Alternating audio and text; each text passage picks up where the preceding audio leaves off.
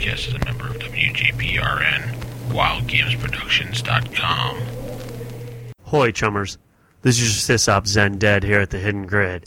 And after a crazy amount of stuff going on over the last couple of weeks, we are back to record the new episode of Hidden Grid and hopefully have it out on time for all of you Shadowrun junkies.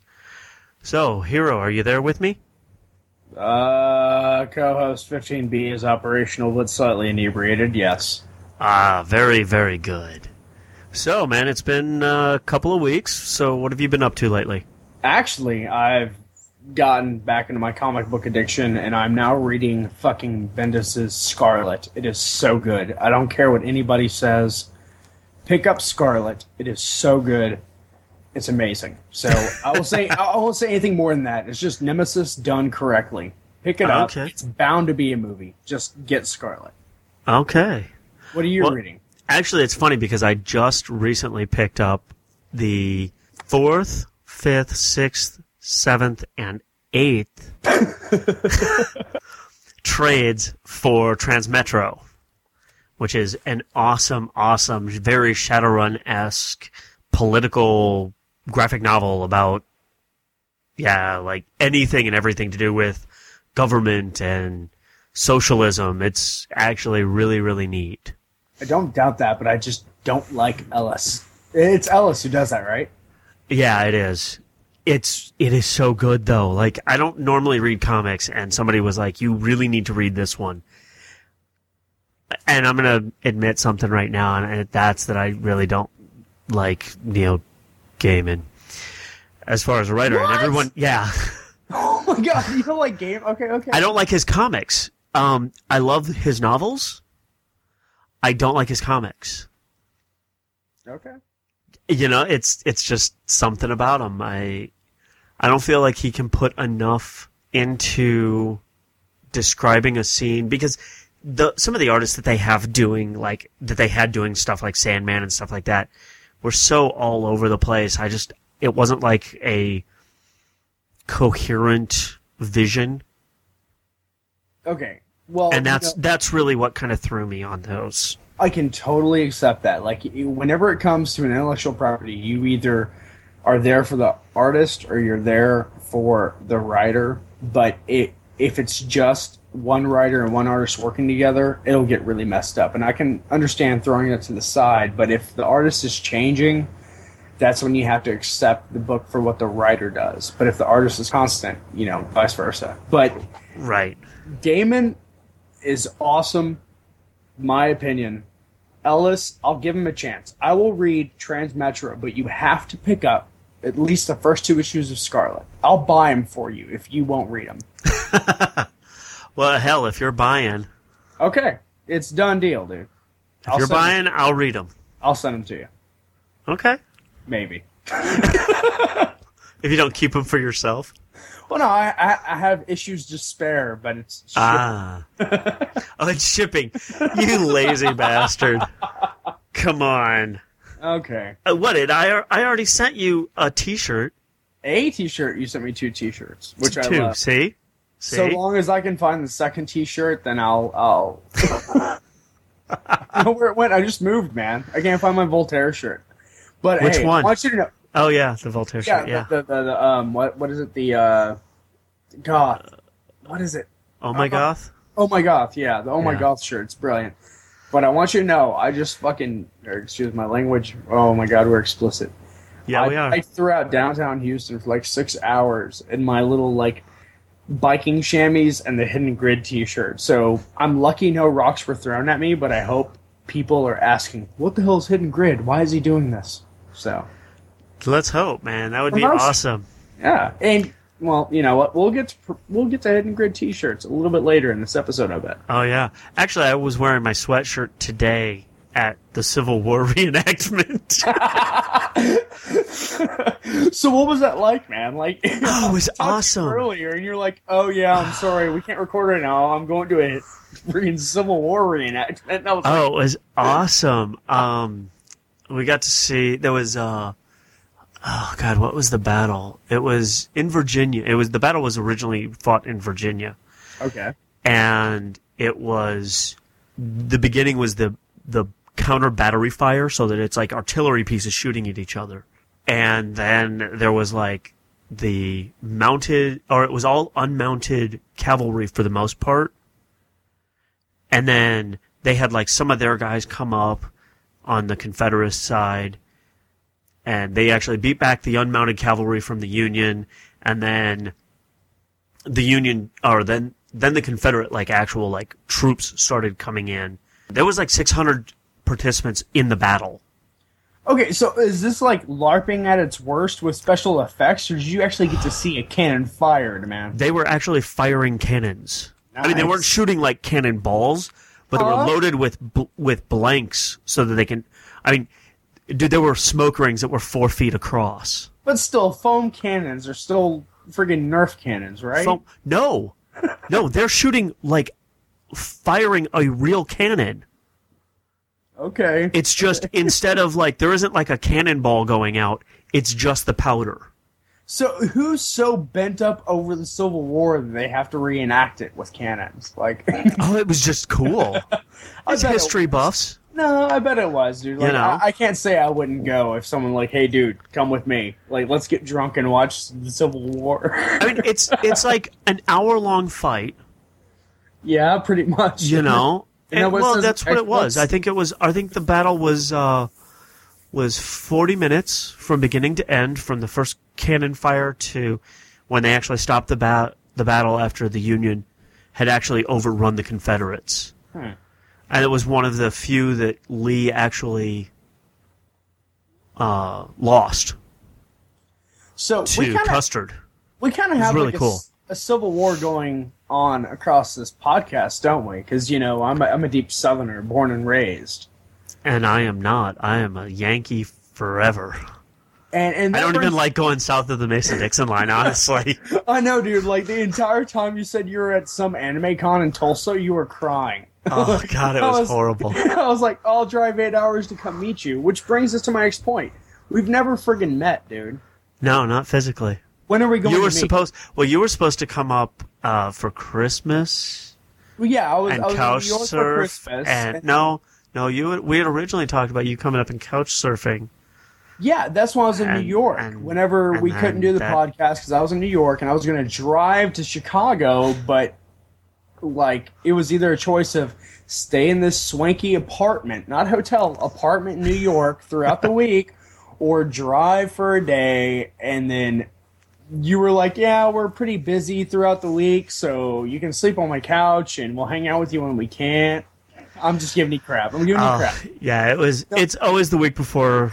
Like Christmas is always really rough for us. I totally wanted to, but when are we gonna meet? Like, there's so many cons that I've got to get off my butt and go to one, but Well, you need to get your ass to Gen Con is what you need to do, I do. punk. Yes. I'll sell. Okay, look. Here's the new contest. Someone buy my hidden grid shirt for whatever the ticket and flight and hotel stay is for Gen Con, and I'll be there. Well, you know, or you just you know suck it up and save until you can afford to go. Yeah, that's true. You know. So, what news do we have? What? well, I don't know. There's been a fair upshoot in uh, new members on the forum, which has been awesome. We've Yes. actually had some really cool uh, new discussions going on there. yes. Um, we've also got, we're going to talk about a new segment that we're going to be introducing called, it's going to be the street guide to not getting fragged. Basically, what we're going to do is cover things such as corpse, street gangs, Traditions. Uh, magical traditions, organized crime, different cities even. Just a little bit of stuff about different places. But not in- only not only are we going to discuss the general idea of that, but we might go into greater detail and discuss specific members of these organizations. Oh yeah, I think that would be the best way to do this. So that's that's going to be in the works, and we're going to be doing that, and then all of that stuff is going to be able to be found on the forums, Yeah. stat write ups, all of that stuff. We're going to put all of that stuff together and put it on there. And let us know what you want to hear about on the forums. Right. So if there's- If there is a certain uh, slash forums, slash forums. yeah. if if there's like a particular, you know, one of the top ten AAA's that you'd like to hear about or something in particular, let us know, and we will see if we can't work those into some of the first ones that we work on. You know, because if there's no one's got any interest at all in, you know, Saeder-Krupp, which I seriously doubt, but if they were to have nothing to do with that, um, then yeah, we would obviously want to put that one further down than like uh, Evo or something, Evo or Ares or whatever. I mean, whatever people want to hear about, we'll start with those first and slowly work our way through the top ten. Hey, hey, the noob mentioned a major corporation. Dude, hats off. I know, I'm impressed. He actually got one of them right. Yes.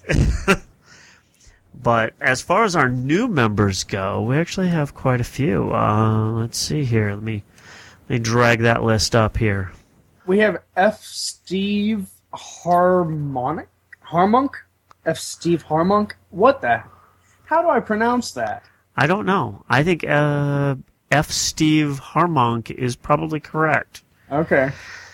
and then we've got Speed Bump, Indeed. who is who has been uh, posting fairly actively, and Lego, who has been really posting actively of all of our new forums. He's posted more than I have. No, he hasn't. You, you still got a few on him, but I think he's going to catch you. It's probably true. He is he is our first official announced foreign listener for, in the forums that I know of. Okay, so we have America and Germany. No, no, because we have. Well, no, last doesn't count because she's a New Yorker. She's she's in New York. oh no, Malleus, who is in Canada. We've had several Canadians, uh, is but this Malleus in Canada? I thought he Yeah. was Europe. is nope. He's Somewhere- Canadian. Okay. Okay. Uh, but From yeah, the continent of Canada. Malleus. no. Uh, Lego is actually German, and Yes. he sent me the. If I could have picked a person out of the contest for the rule book, oh yeah, I would have chosen him.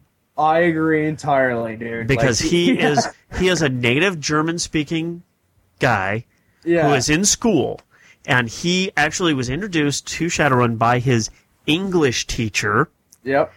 and the only copy of the book that they have is the one that's in German. They don't have an English copy. So when he's on And- the forums and he's listing specific things pertaining to the book, he has to do a very loose translation. So he's totally in need of a SR4 book. If anyone's Yeah. very really sympathetic. Right. Well, and also their group that they play with at school uh, because they play during school. I don't know if they play during school, but they play at school. That that English teacher is actually leaving this year. This is Oh, the teacher's last year, and he actually wanted to give it to his teacher as a present. Oh wow! Yeah, I didn't know that. yeah, that was actually the real reason why he wanted it so badly. And that was I was just I was blown away Oh, that wow. that's what he wanted to do is he wanted to win the contest to give the book away. Come on, Doctor D. You got you got to battle for your position. You have to be like, damn it, I won it with reason. Come on, Doctor D. So Okay, so after Lego we have Spaceman. And then Braston David. I think so. I don't know, that one might be a fake. We'll find out. Yeah, I believe he's a spammer. I really had a lot of faith in Inferno twenty four. Come on. Yeah. Yeah, and then uh Note Laturi. I think that might be another one of those spammers. I'm not reading the next one. Abing Galtine. Yeah, I think so. And then Lousy think so. Dice Roller, also a very active member. Yeah, yeah. And then uh, Johnson 1023. And Loki, both of those members as of today. I hope to see you guys post in the forums. Come on, Loki. Yeah, Loki is my uh, brother-in-law. So, Oh, well, okay. Loki posts in the forums by pain of death. right, because I actually can like physically harm him. Phenomenal. So, Well, welcome to Hidden Grid. We'll physically harm you. exactly. Isn't that the best part? Indeed. So, I listen. uh, yeah. Oh, I mean, that's kind of why I do too. Oh, and and hey, a, a special shout out to Tommy Gunn for responding to my call out and actually posting on the forum. So That I- is I true. feel- He did. he did. I was actually pretty impressed by that. Yeah, see, So, and then let's see. I think that's everything as far as new news goes yeah. for the show. So I think what we'll do is we're going to go ahead and take a short little promo break because we're going to be having three promos this show.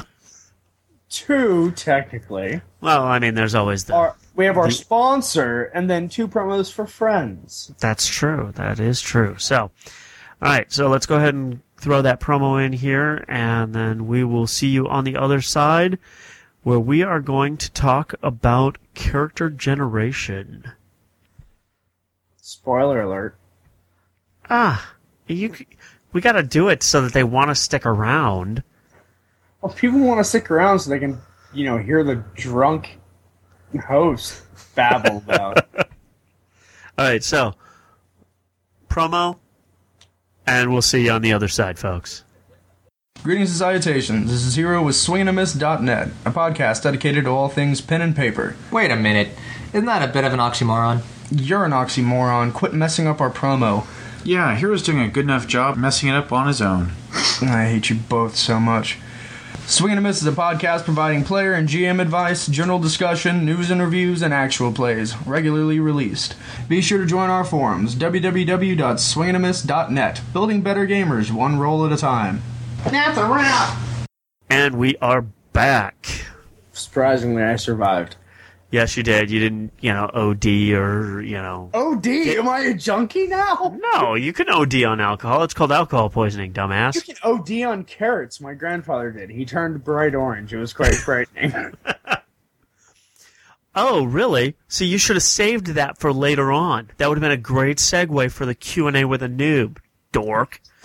what? My grandfather? Okay, whatever. You'll see. You'll see. All right. Okay, Just okay. that's a little little, you know, jab in there, a little foreshadowing. I don't know. I don't read the questions until you read them to me. So I know you don't, even though I you don't- should. pay attention to the forums at all. That's not true because you're actually one of the more active members. That's true. All right. So, in our main topic today, we are going to talk about character generation. My favorite part of any game, and that's not a lie. Really? It's um, kind of a game within a game. dude like my favorite okay i have to i have to put a segue here my favorite aspect of most modern day role-playing games on computers is character creation like i oh, okay i might be misspeaking here I might, I might not be completely truthful but i hated like icewind dale when it came out for pc because you kind of like pick a list of characters and that's it but games like Nox or the original, like well, even today, but but the whole Fallout line where you could create any aspect of the character, and it was all about like either build points or whatever. You decide what flaws and things your character had. That's what I love the most. Once the game actually started, I kind of lost interest. I don't know why. Maybe I just love pain, but I love character creation. Well, you could you could be a lot about pain. I mean, honestly, that's one of the big things.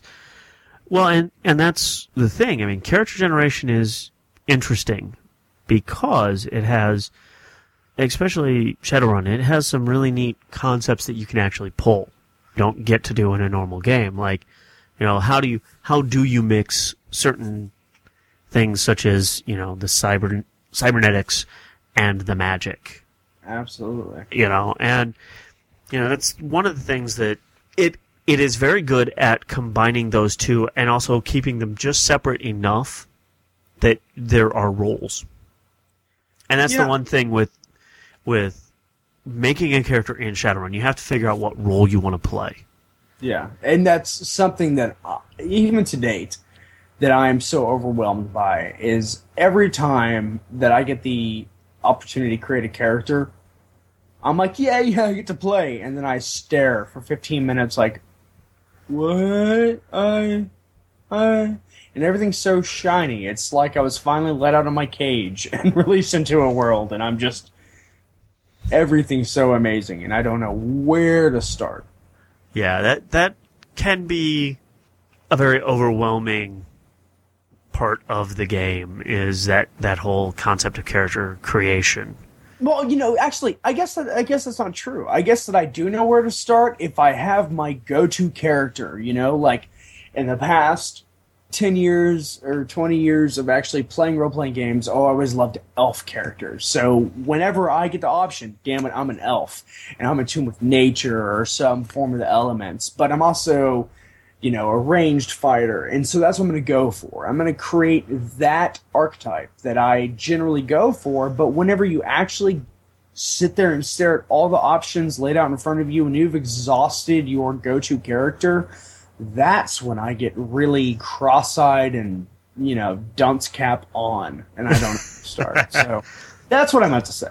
Okay. All right. Well, see, the the basic premise is what I always try to do whenever I'm introducing somebody to Shadowrun is I say that there are basic five types of characters in the game world. And from those you have each one has their own, you know, their own benefits, their own flaws, all of those things. So you have your your gun bunny, Gun Bunny. gun bunny, and Is whatever a- shit. Yeah, this is a, like literally these are my terms. term?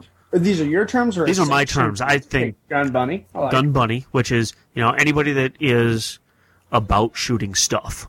and extremely cute. And loves They could be whatever, but you know, gun bunny is just a term that I use.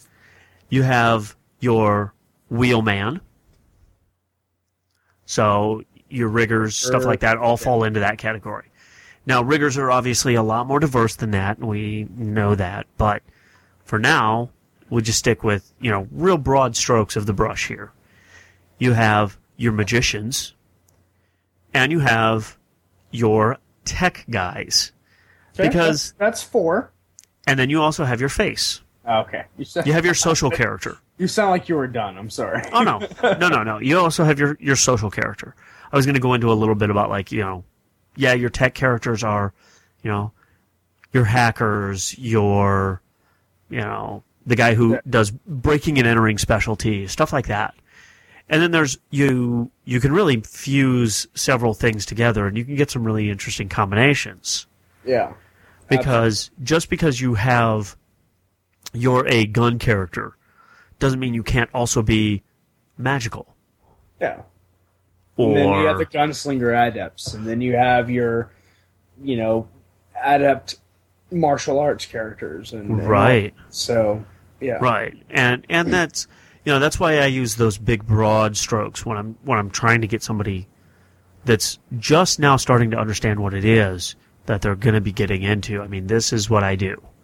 This is how I describe it. You know those are the five types and then if they say well you know can you mix these up and it's like well some of them you can some of them you can't like you really can't have a magical cybered out gunslinger I mean that's just it doesn't work Can I actually ask you a question right now when it comes Sure. to that?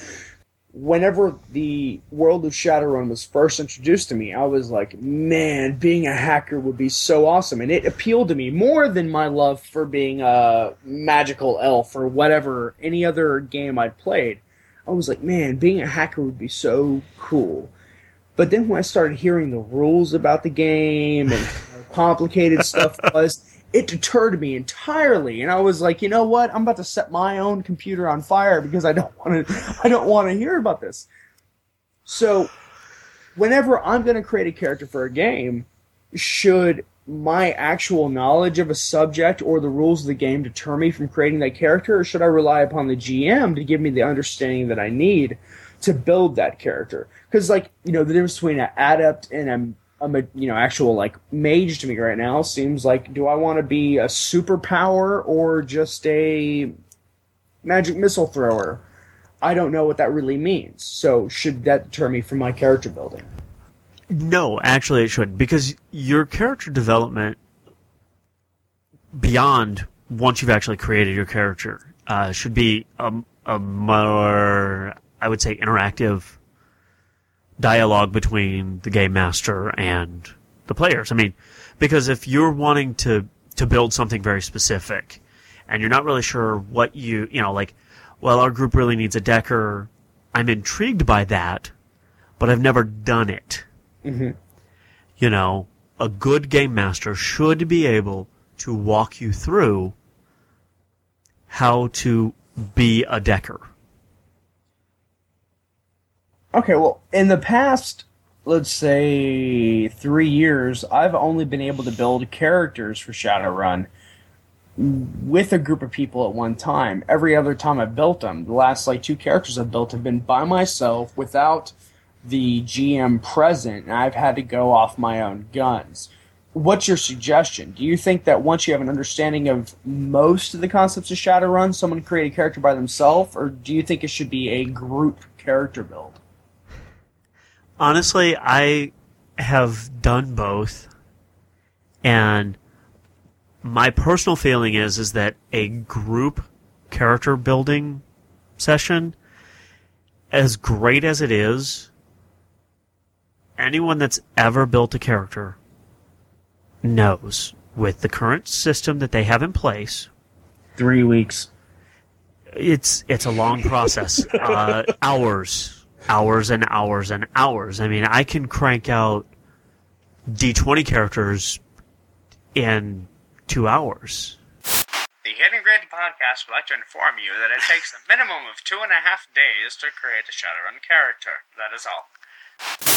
Well, I mean, when you're dealing with 400 points, 400 build points is, goes a long way. Oh my god, dude, it's insane. I mean, you can really have a really diverse, diverse character. Well, this is what bugs me is you gave me 300 build points for our last APs, and I built that character within a snap. Like I felt that it took me maybe an hour and a half to two hours of you know debating with what everyone else had to try to fill in the blanks. And that character came out so smooth, but he was more diverse, more different than any other character I ever built. But when I get 400 build points, I really get retarded. I get cross-eyed, and I'm, I'm just like, "Ooh, shiny! What is this?" And I, it takes forever. Yeah, and there is a lot of that because between all of your ability scores and skills and, you know, your edges and flaws, I don't even know if that's what they The call positive them. and negative qualities. Yeah, your positive- What- What's up with your White Wolf, man? I've been drinking White Wolf vodka all night, and you're thinking White Wolf games. Come on. Well, actually, in uh, third edition, when they first introduced that, they were Oh. called edges and flaws, Bubba. I don't doubt that. Mr. Guru there. So, so yeah, I mean, and that, but that's one of the things. It's it can take you a very very long time if you're not comfortable with a. You have so many points. Build your character. Well, do you do you have a? I mean, I don't know if this exists, so I could just be talking like a total retard, which is my whole point for being on this podcast. Is there true. a streamlined? Thanks, love your support. Wink. Um, is there a streamlined character creation that you've ever seen? Like a Oh yeah, a- oh yeah. When they when they first started doing the system. Okay. I'm talking about fourth edition. Okay, I'm talking about Well- four E. Uh, Hold on now. I'm gonna I'm gonna back up for you a couple of additions. Okay. Welcome Okay. to Professor Zended's 1987 class on Shadowrun. Right. Well, in the first and second editions, they had something called a priority system. Okay. and there were uh, you had race, you had whether you were a magician or not, you had attributes, you had skills, and you had resources. That's kind of the order of importance. No, you choose the order of importance on each of those. Now, whatever you give to them gives you a certain ability. Um, like if in earlier editions, if you wanted to play someone that wasn't human, you had to put your first priority into race. Okay. Um, if you wanted to play a magician, you also had to put your first priority in race. Also unless, had to put your force. wait, unless, unless you were playing something that was not human, what? then you had to put it into the second spot. Oh, okay. And then if you wanted to be an aspected magician, which is, you know, like adepts and stuff like that, Yeah, yeah. you had to put it into the second slot. Or, if you were a metahuman, you could put it into the third slot. Okay, I understand that. And then your skills were, you had so many skill points, you had so many attribute points, and then you had so many spell points and money, like actual like cash. Well, what's the thinking behind changing that system? Well, it was fairly closed. So you only had a really a limited amount of options, is what you Right. So if you wanted to play a magician, you always had to play a magician that had crappy stats. Because, well, there were no good stats. You you blew all of your stat points on Race ability to do magic. and yeah, okay, yeah, I see that, but that's okay. and money as well because magicians chew up a lot of money. Magi- in the earlier editions. But magicians didn't need money as much as other races, or as oh much. as no no no! If you played a if you played a a hermetic mage in first or second edition, anytime you wanted your sorcery skill to go up, you had to buy a library for your sorcery skill at the level that you wanted to go to. If you wanted to learn a new spell, you had to have a uh, magical theory library, which was a skill in those days, of at least the level that you wanted to go to for the force of the spell that you were learning. Well, sure, but what was the cost of those compared to uh, Thousands. cybernetic it was it was rating squared times like two grand. okay. So you go to a six. There's thirty six grand Were there in a games- library. Here's my question: Is whenever like Cyber Bob Barker is doing Prices Right in 2060 or whatever the second edition's year was, could you win that, or was that just way out of even Bob Barker's league? That was even out of Bob Barker's league. God damn! It was it was rough. I mean, older older editions made it really rough to create some really interesting characters. Okay. Now they've given that flexibility back. Well, do do you think that? Uh, never mind. I, I won't pose that question. Right No, no, what? It's just that in in those days, most RPGs you start off as a really bland character. You're a kind of cookie cutter character, and then throughout gameplay is when you develop and become unique, and you get to make those choices to make yourself such an individual. Whereas in modern day RPGs, I find that it's more and more um, Make what you want to play. yeah, like you get to create. Oh, I'm fucking Phil Smith, the noir detective with uh, cyber eyes that blast blowjobs. Like you can. I'm just saying, like you, you can do whatever you want with characters at the beginning, and then watch them develop at a bit slower pace. Is what I've noticed, and that's not only in um, pen and paper games, but even in. Uh, no, actually, I lied. I find that I find that I'm going to shut up because I'm contradicting myself with what my next statement was. So never mind. But You were going to say MMOs, weren't you? well, yeah, MMOs now, you get four options. Are you Bob? Are you Jane? Are you Dick? Or are you, you know, formaldehyde? And then you go off and you look the same as everyone else until you spend enough time in game, then you become an individual, which was my first point. Is that you start off very basic, and that's the that was kind of the intrigue of it to me. Is like, oh well, I feel like everyone else, but as I play is when I get to make the decisions and build my character as I want. But that at the same, you know, on the other side of the token, that's what's intriguing about Shadowrun is from the very get go. I feel that I you give me 400 points or even 300 points, and I can build a character that no one's ever built before Yeah. and no one looks like him, no one talks like him, no one's had the same story as him, and that's what I, I really do like about Shadowrun. But do you think that they fixed the system by putting it at this build point system compared to what it was in earlier editions? I think they made it easier for people that were wanting to get into a game where they could make exactly what they wanted to play. From the beginning, they could do it, which is great because, you know, not everybody nowadays can devote. We're not 16 and in high school anymore playing. I mean, we don't have all day, every day after school to play. Dude, I'm 26 and in high school. Why do you think I'm the dunce? I, I can do this.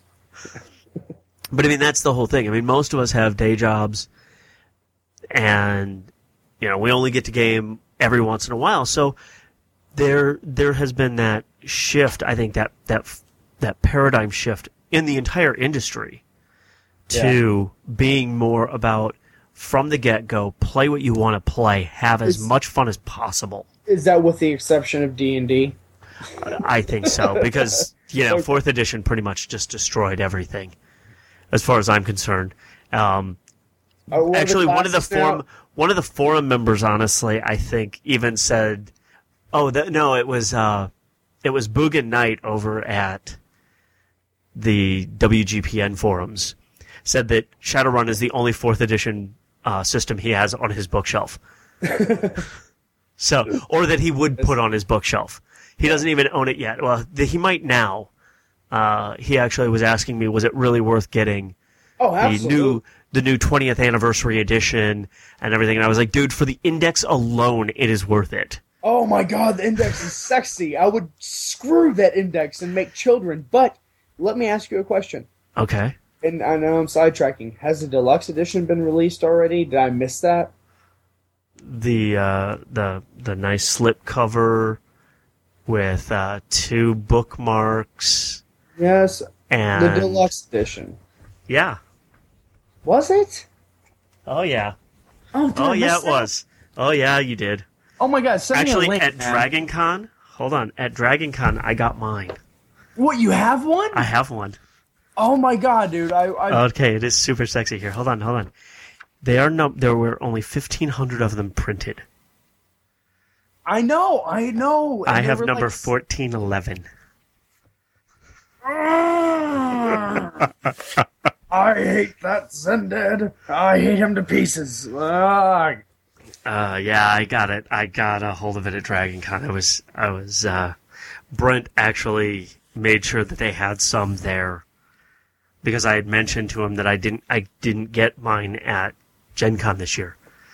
Will you post that on the forums? Just post a picture of it so Picture I of have it? to- so I can quit like torrenting porn. So I have something proper to masturbate to. Oh yeah, it's Uh, it's dead sexy. There's actually um inside the front cover of this book. There's the you've seen in the the 20th anniversary edition, right? The regular one. There's the the Seattle sea uh like sky skyline. Yeah. Um, there's a, a special insert that's four page version of that. It's the full skyline. On one side it's in blue, and you flip it over, and the other side it's in red. Nice. It so is put on so your sexy. 3D glasses from 1980, folks. And you could be able to see it in full living 3D color. Uh, but yeah, it's it's a dead sexy. It's got a nice slip cover. Uh, it's uh, yeah.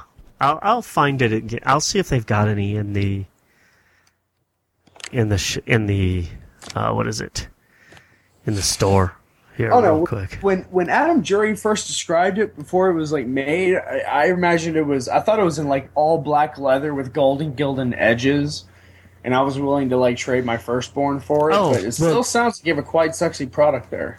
Oh well, the uh, the the slip cover itself has the artwork on it, without anything like, you know how the cover it's got the elf chick and the the mage sitting there, and then the dwarvy looking guy.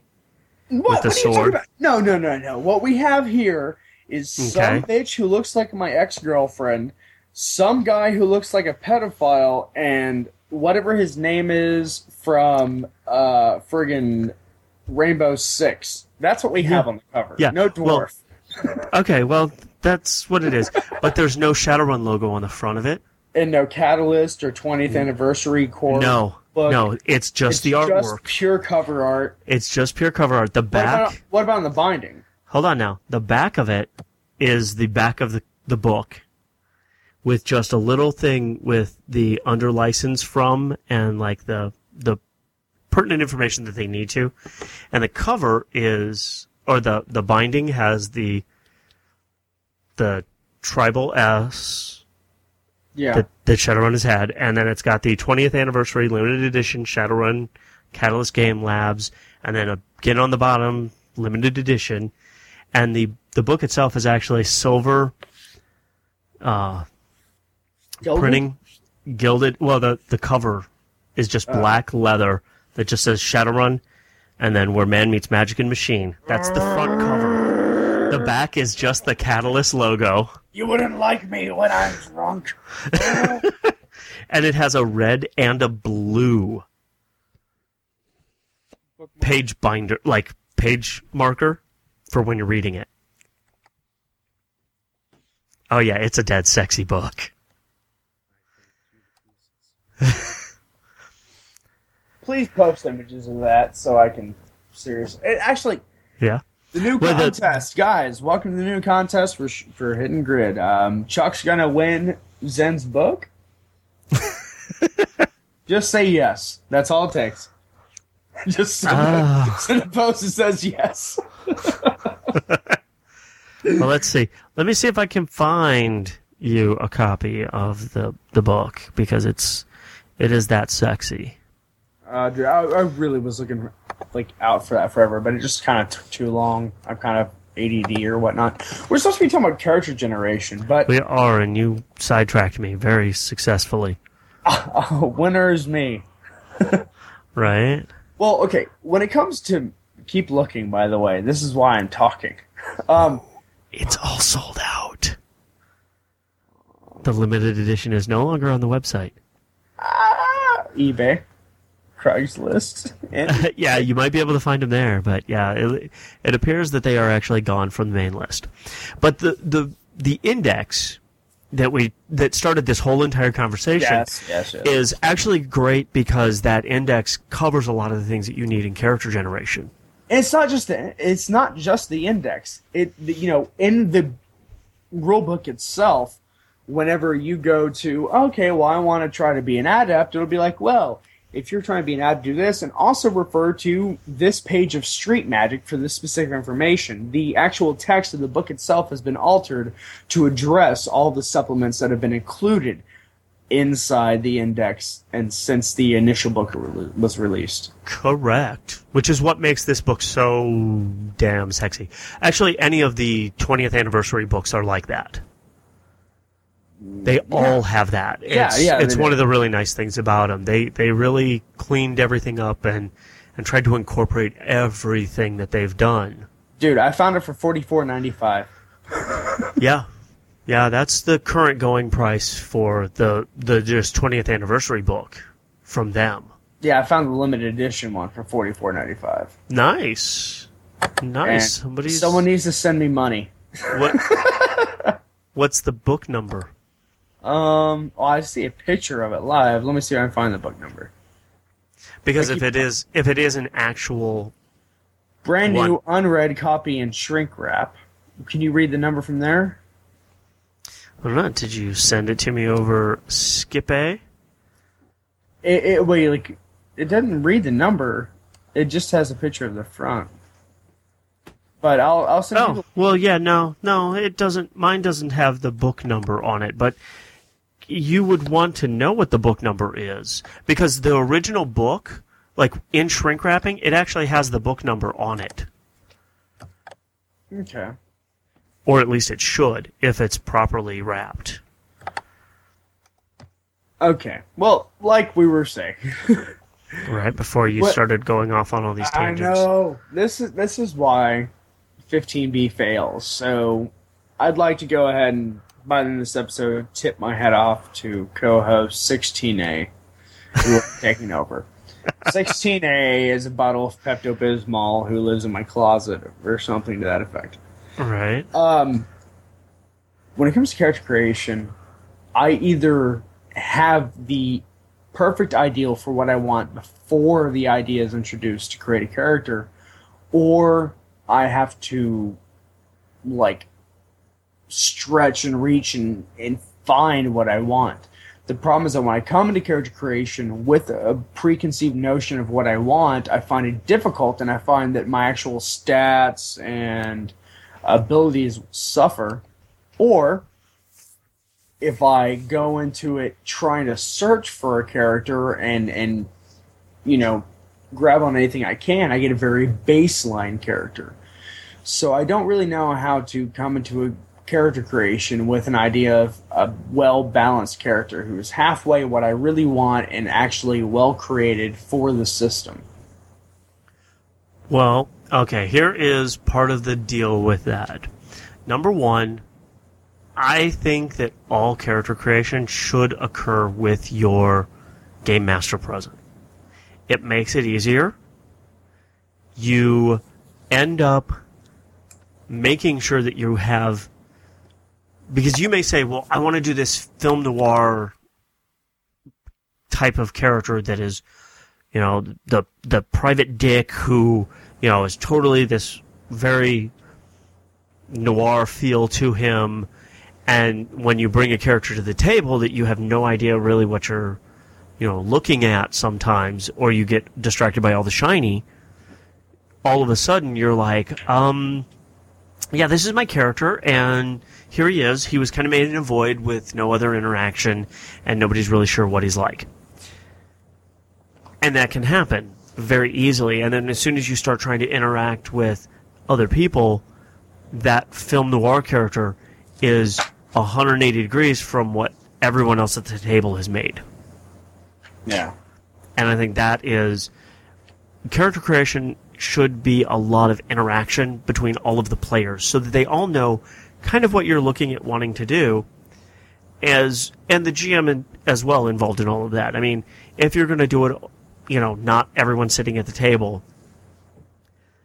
Everyone should be involved. Let other people know what you want to make and how what your thinking is because if you want to play like this really street level d- dirty gritty game but everybody else is making these you know political characters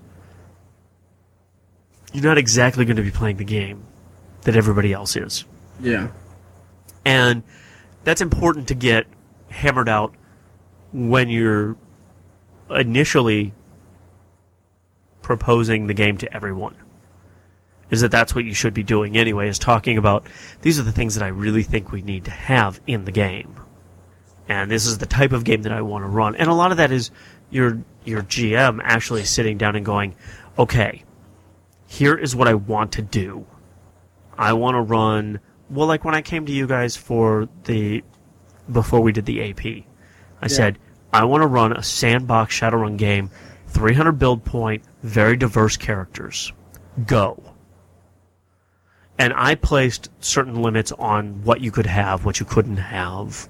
Yeah, it was very And- generic equipment, but we all had to know each other somehow as well. And that was the other thing. I wanted every single person to know someone else in the group. They had to know someone else in the group. Yeah. That way, I'm not trying to force this cohesion that may not naturally exist. Yeah, you didn't want a generic. You all meet in a bar, and you're friends now. Go. Exactly. Because you don't want to do that because it just turns out bad. Yeah. Well, I mean, some stories turn out good, but that's been overdone and dried out, and now it's just redundant and absurd. Yeah. So, you know, you try not to do that as much as as you can. And I think that really makes a big big difference is you know, not not falling into the same traps. Now, see, here's something else that I've tried doing in games before is when I go to start working on a character, I will actually sit down and go, okay, this is the kind of character that I would like to do. I don't know if it can be made. So I'll try to make a character like that and try to make him in a void to see if it can be done easily. And a lot of times it can't. You just can't make a character like that and and make it cohesive with anybody else that's at the table. Well, you know, I think a character like that like could be built, but I think it would be if you have a GM who's ready for it and you have another friend who really wants to play. I really enjoy games with two players.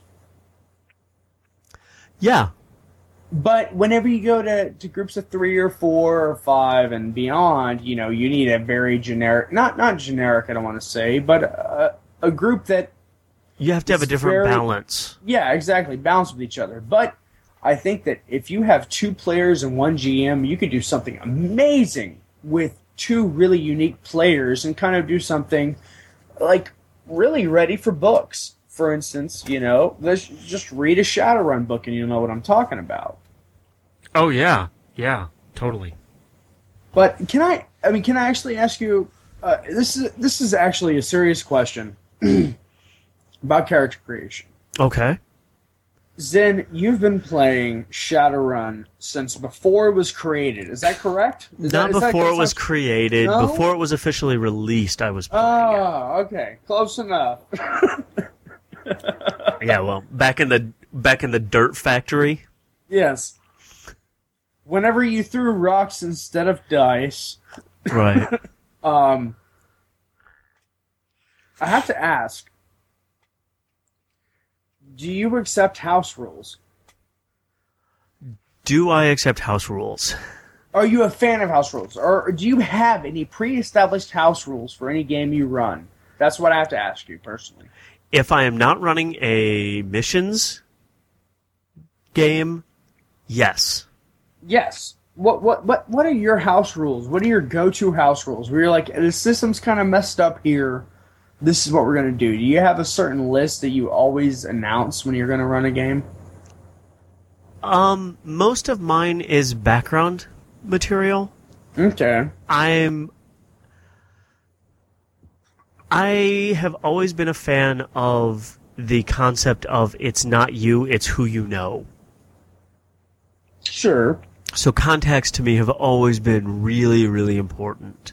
Oh sure. Well, like whenever we started our game, you sent all of us packets, and the majority of it was contacts, contacts, contacts. And I was like, "Fuck! I thought this game was about who we were." No, it's about da da da who we know. Well, and Um, who you know makes a big difference. Well, okay. Well, the reason I'm baiting you into this question is I actually have a point. Is that let's say meta humanity became a reality tomorrow. Tomorrow was the awakening, and fucking like you know, five years later. Well, I mean, come on, the the awakening is only one year, and But all I'm saying is that it's gonna take a couple of years to get used to it.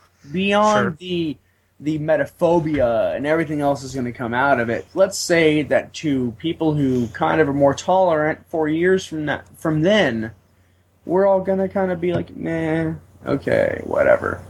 Um, after the awakening, a dwarf comes up to you and says, "Give me your money." What is your response? if he were to do that to me, Yeah, a dwarf walks up to you and says, "Give me your money." What do you do? does he have a gun? No, No, no weapons at all. no weapons at all, unarmed. He just walks up to you, throws his hand up, and says, "Give me your money." No, dude, dude this is we're talking about 2000 and what 14 here, 2015. He didn't have eyes in his, you know, hands. He didn't have guns coming out of his ass. Like he's just A dude. baseline dwarf who comes up to you like maybe he's half cyborg and can punch kind of hard, but a dwarf walks up to you and says, "Give me your money." What No. you do? You say no, or do you kick him? I run. you run from a dwarf? well, I don't. Okay, dude. I I've I've been in enough fights to know that fights end one of two ways. Um, and in both of them, I'm hurting. Okay. when it's all when it's all said and done. I've been in enough fights to know that even the winner still hurts. Okay, let's say he's not gonna fight. Okay, never mind. Never mind. Okay, so I'm gonna run if he doesn't have a weapon. If he's got a weapon, I'm gonna give him my money.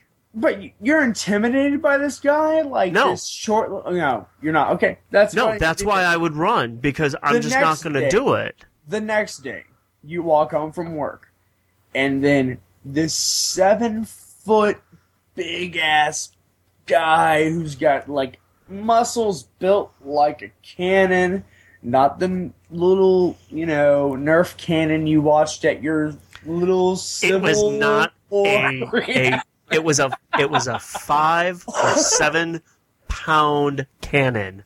I'm just teasing you, man. But I'm saying, like, this guy's got arms built like that, and it doesn't have the Nerf logo on the side. and he comes up to you and says, Give me your money. Do you run at that point, or what the hell do you do when this guy's seven foot tall, horns out his head, tusk out his mouth? Well, troll? he would he wouldn't be troll. he wouldn't be seven feet tall. He'd be nine Okay, nine. I'm sorry. because they're two point nine meters. So that's you and I care about metric conversion for what reason? you I'm should. the noob. I'm the noob. Do you know why you should? Because ninety nine percent of the world uses the metric. And I care about that, but right now I don't. So when he comes up to you, are you gonna be like, you know, my friend believes you're seven feet tall, but you're quite more like nine. I should inform him. I, I would probably kill me for my money, not seven foot hero. I would probably give him the money. Okay, so Because I mean, I could run, but he's got really long arms. He might catch me before I can get away. So three foot one stone guy comes up to you, or three, or was it two meter one stone guy? I don't, I don't know meters, dude. what's, Um, what's the dwarf's height? One point four or something like that. I think. Okay, Or one point one and, a, one and a half meter guy, one stone. Is that correct? Yeah. Comes up to you, begs you for, you know, tells you to give him his money. You're like, "Fuck you! I'll walk briskly. I'll jazzercise away from." you." and then when big troll dude comes up, you're like, and you do the whole Scooby Shaggy legs spinning in air as you disappear. Why is it by the rule book that a dwarf is minimally far more intimidating than a troll? They aren't. Dude, the troll can only be like based on stat points. Four is the max that a troll can be intimidating, whereas a dwarf is immediately five as the max. Okay. But an Okay, elf, yes. a scrawny little fairy comes up to Theoretically- you, and he's three. Three. Theo- That's three? almost the max of a troll. The elf is more intimidating than that. Yes. Those are inherent flaws in the system. Thank We're you, not talking want- about that in the system. Yeah, sure. The intimidation rules are a little wonky. Um, That's all I wanted to point out. I wanted to say one point noob, and then twelve thousand points for everybody else in the world, because. I, I- I mean, I don't know how you would separate it. How would you separate it? You wouldn't be like charisma, intimidation, scary motherfucker as a stat. But the intimidation is directly linked with your charisma in the system. It is, and that's that is one of. I mean, the way they've reworked the system, that's why it's the way it is. How was it prior to that? You just rolled whatever your skill was. Okay. So skill was independent of statistics? Yeah, you you had stats, but stats worked a lot different. Like you you didn't you used uh strength for, you know, melee damage because you rolled for you know, all of that sort of stuff. Kind of like, you know, if you if you got into a fight, your strength was your base for damage. And just like uh, you used your body stat straight to use for that. So yeah, it's it's a little weird. Yeah. Well, so I, I assume you have your own house rule for troll characters. I think trolls should actually have their own setup for what is. I mean, Like inherent specialization. skill intimidation. skill is is one of those weird things with intimidation because I mean, yeah, it's one thing to be an intimidating person. It's another to have a monster that has a hand bigger than your face. So, so uh, I mean, like we I think they agree that orcs, orcs and trolls are just trolls because because orcs Orcs are bigger too. and they're meaner and nasty. They're bigger, but the trolls seem to be the more exception. Like Oh, trolls yeah. seem to be the exception. Oh Would yeah, you say for orcs and trolls there should be an a house rule established that they have an inherent like plus two specialization in intimidation, regardless of whether they take rank in that or not? Um, I would say that because like in D&D I have a house rule the way intimidation works and that is that you can because that's another one that's linked to a stat in the way like 3.5 does skills Yeah, yeah. you know, you have an attribute that's linked to it, and you get the bonus, whatever your bonus is in that skill. You get to add that to your d20 roll, blah blah blah. What we do for house rules in like that is we do the negative counts as a positive for your charisma. So I would say that in Shadowrun, if you were going to do something like that, you would need to do a what's the So best wait, way wait, to describe it? baseline is six, right? What? Is baseline six? Is six Yeah. the actual cap? And for trolls, it's four, I believe. I got to get to the page. Yeah, I think they suffer a minus two So, penalty. so they would get a plus two. Okay, I like that, man. That's that's a good rule. Just just a real simple, short, fast way to do it. I mean, and then orcs would get a plus one. yeah, because they're five. Yeah. Logically, that makes a lot of sense, man. I like that a lot. Thank you very much for clearing that up. So, I mean, if you're going to do a house rule, yeah, that's I- that's I one thing that I would like. You know, I actually we should do a show just on like some of the house rules that people have. That's a good idea. If if anyone really wants to hear more about that, I mean, I've got a lot, and I'm sure Zen has a ton more than I do. So, um, send that request in. Do you Yeah. think that we've actually covered character generation or not? We've been very all over the board with character generation. Honestly, that's my fault.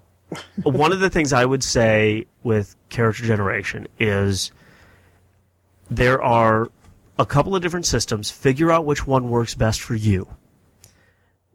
Because we only covered two of them. There's actually a karma system that they've done, which is really wonky. I've never really gotten the hang of that one.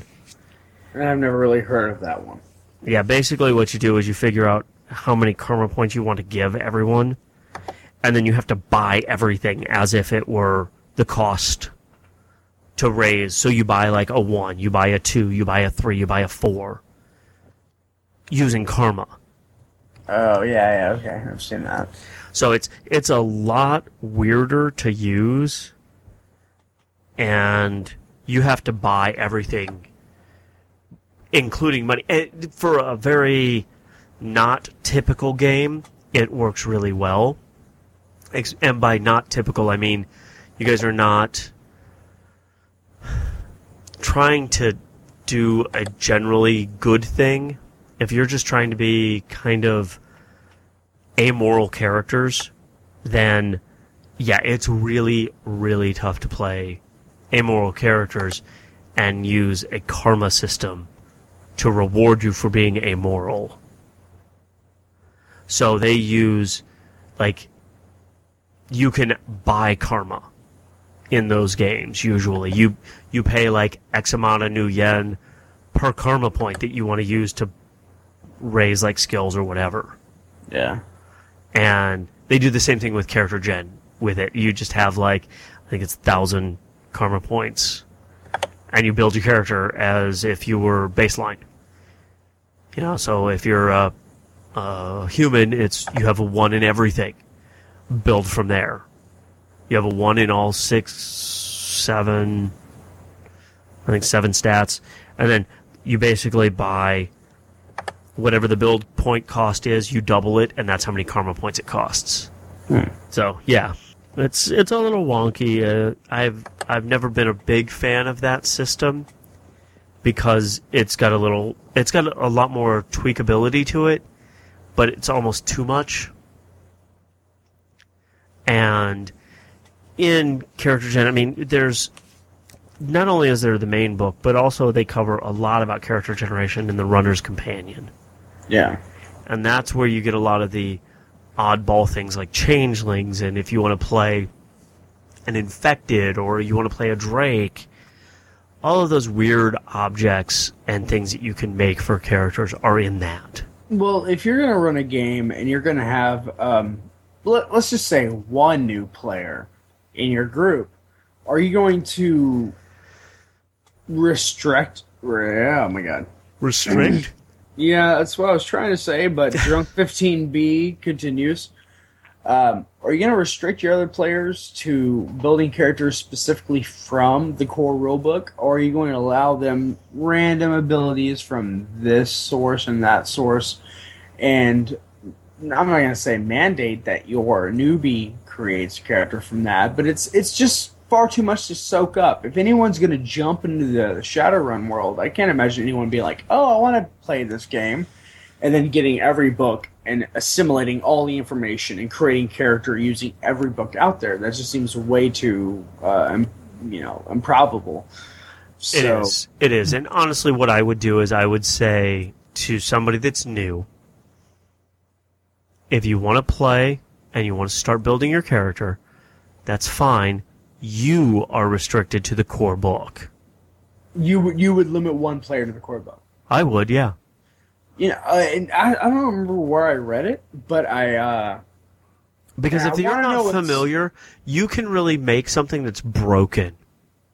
If you start playing around with some of these other Oh, books, and you may not know, and you may not even mean to, but you can break the game. It's absolutely true, and especially if you don't know what you're doing, you won't have any idea of how to build a character. So, something I read recently was talking about. I, I think it was in missions. Actually, it was some. It was either the rules or something somewhere mentioned that if you want to try playing a missions game, pick a pre-gen out of the core rulebook, and if then after your first pre-gen game or after your first missions game you want to create your own character. You can create it and then transfer the karma from that character to your individual character. And there's like a limit specifically to missions of like two transfers or between one game and that's when you get to transfer. Then you get to create a new character and then transfer or something. Yeah. there's some specific rule about that where you start with a pre-gen and then once you have an understanding, that's when you get to develop your own character. Would you allow that in your game? Like, hey, you want to come play Shadowrun with us? Here, here's the book. Read what you want. Read, you know, read the Idiot's Guide to Shadowrun and pick a pre-gen. And once you have an understanding, we're gonna murder your character, and then your own gets to debut, and and kind of give them that opportunity. I see nothing wrong with doing that actually, because it gives them it's it's a fast in. Yeah, And as far as getting new players in and getting them playing, yeah, that's a great way to get them in. But you know, that's that's not so much. Yeah, because I mean, you should be able to transfer some of whatever you've done. I mean, if you've played in it, yeah, sure, totally transfer that karma that you had, transfer it over. But you can only do it once yeah. if if you decide, you know, three or ten games in that you know this character just really is Oh, not what I'm looking no, for. No, no, no, It wasn't anything outlandish at that. It was it was something very simplistic, but there was certain numbers that kind of was like, huh, really? That's the number? And there was certain statistics, and I can't remember what it was. I think it was like two games after a pre-gen. I think that's what it was. It was like you choose a pre-gen, and after two games, you can transfer karma, but you create a character from 400 points and only karma transfers, and that's it. No more redos, no mulligans at this point. And Oh sure, I think that's what it was. I think it might have been two games, but I'm not. I'm not certain if it was even that. But there were there was some weird numbers there that kind of confused me. But, sure. Yeah, I mean, for something like that, I would totally allow allow that because you know somebody may not know exactly what they want, and that's all good. I mean, Yeah. you you find out by playing. Dude, the world's so big. I mean, if anyone knows what they want when they first look at Shadowrun, I mean, well, that's not. Never mind. I, I was As a new say- player, as a new player, there are certain things that you just cannot. You, it's really hard to wrap your mind around certain concepts. yeah, and I'll be the first one to admit it. I mean, yeah, I was the same way actually as you were with my first character. I was like, I want to play a Decker. They are freaking awesome. And then I started playing one, and I wanted to, um, I wanted to choke a bitch. um, Zended curses. You all heard it. I, I really did. It, it drove me to the point of homicide. It was so convoluted in how everything worked. And I mean, I learned, and the first time I tried running it, it was, it was, I thought it was very easy to comprehend until I started actually doing it and trying to explain it to somebody else. And I learned very quickly that there are certain things that I just cannot explain very well at that time. And that was the one that I just could not explain to people. So I'd come up with my own house rules on, uh, uh, decking.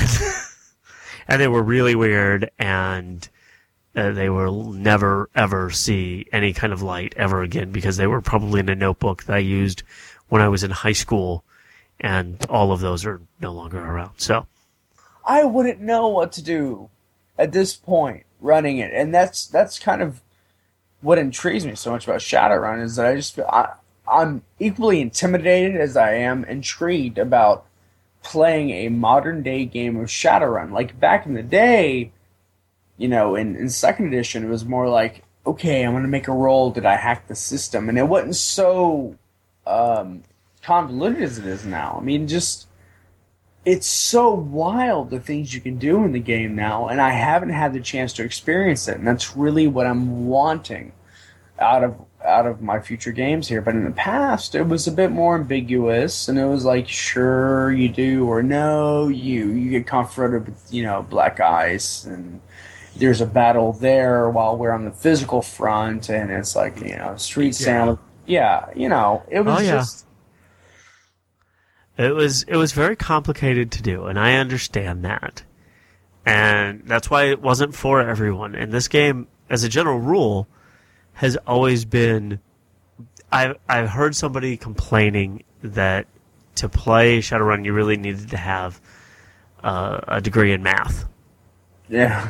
I think And- that was me last episode. It- yeah, it could have been. But see, this that is it is nothing compared to the old hero system.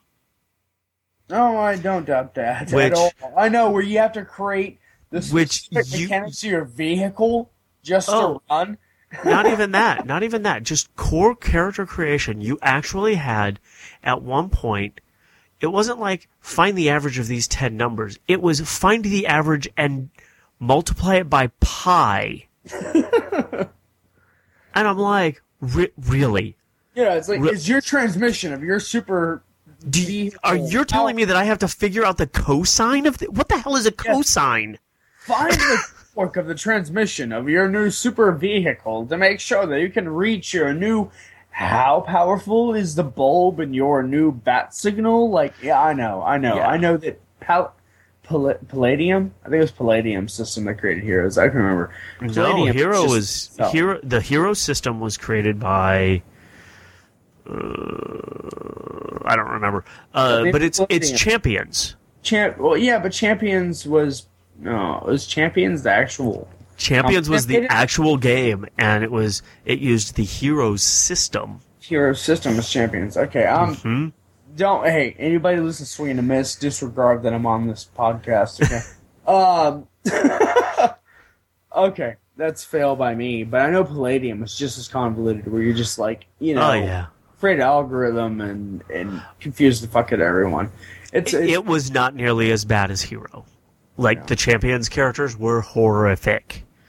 Uh, there was there was actually a character that I knew a guy made that he could fire off his his one power, which was like a blast power, and he could only do it 24 hours after he had been hit because it, it took that long to build the power that he needed Wait, to set this mean- off. Wait, wait. Do you mean within 24 hours of him being hit, he has to? No, it took him 24 minimum. hours. It was a it was a 24 hour delay to his power going off. So it's like a retarded version of Sebastian Shaw, where it's like, ah, I can whatever you hit me with, I can throw back at you. Just give me a nap and a quick, brief vacation to the Bahamas, then I'll kick Well- your ass. The thing is is that he could then annihilate an entire city. Okay, so I'm going to fall on my face drunk, and then next week, God damn you, America, I'll blow you up. Just hold on. Yeah. Awesome. Yeah. it was retarded. That's quite brilliant. Um, but yeah, and, and I mean that's what he did. I mean, he just wanted to see if it could be done, and he did it. And there was there was somebody else that had done one that like the the charge on his power was like two weeks or something like that, but he could blow up Earth. It's just a useless power. Exactly. Punch the guy in the face, and he's like, "Oh, I'm sorry. What was I doing? What? Uh huh." Yeah, It- but that's what you know. That's what the guy wanted. He wanted to see just how bad he could break the system. Well, And that's one of the beautiful things with the new character gen for Shadowrun is they, they don't allow you to do that. Because you have limits placed on beginning characters. absolutely, man. Like every time I build a character, I come up with something dif- different. It just it takes a long time. It's not a pickup game. Like I don't care what you say. Shadowrun is not a pickup game unless you hand someone a pre-gen. And uh, I mean, the rules are simple. Once it once you're done with character generation, the rules are very simple. Yeah. easy to understand. Character generation is the hard part of this game, and and that's the the biggest gripe you get out of fourth ed is that character generation for even the the savvy pros it takes about two to three hours to create a character. Me, I'm not gonna lie, takes me a couple weeks. But granted, I have other stuff to do. but Yeah. Well, I mean, that's I mean- like, I, I sat down at one point, I said, you know, I want to set up a game to, you know, run at a convention. yeah, you know, just a four hour slot. I'll make the characters. And I sat down, and after seven hours, I had two characters done, and I said, I'm done with this shit. but I was also trying to churn something out before, and I had waited until the last minute, which was, of course, my fault. yeah, But by the same token, if character generation I had been using like the priority system, I had gotten so good with the old priority system that I could churn out a character in 15 minutes. yeah. I mean, but that's because I knew what I was doing and I knew how exactly what the points were and, and how fast I could spend them on what I wanted to do and there were ways to do it. Yeah, sure. And, you know, that's what it really boiled down to. It was really tough, but I figured out how to do it like that. Nowadays, I can't do it. Yeah.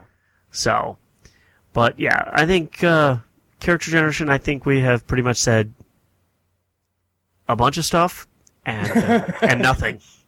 Yeah, exactly. Um, Well, and I think that's, kind of been one of the things that we've been doing a lot more lately is we're we're we're talking about things, but then there's also the things that we can't do. And this is, you know, we've only got an hour or so to to do a show in, so we need to, you know, wrap it up a little bit quicker than Yeah, that. if So- people want specific answers, they gotta go ahead and send it to the Q and A or the voicemail. Send us a friggin' voicemail or whatever. Right. Yeah, and we can actually hit on a lot more of those topics in more detail. So- Right after these messages, right? right? well, we are going to go ahead and we're going to take another break, and when we come back from this side of the the uh, the promo, then we will cut into the Q and A and all of that other fun crap that's on the other side of that. Fit all the gaming podcasts you possibly can inside your head with RPGpodcasts.com.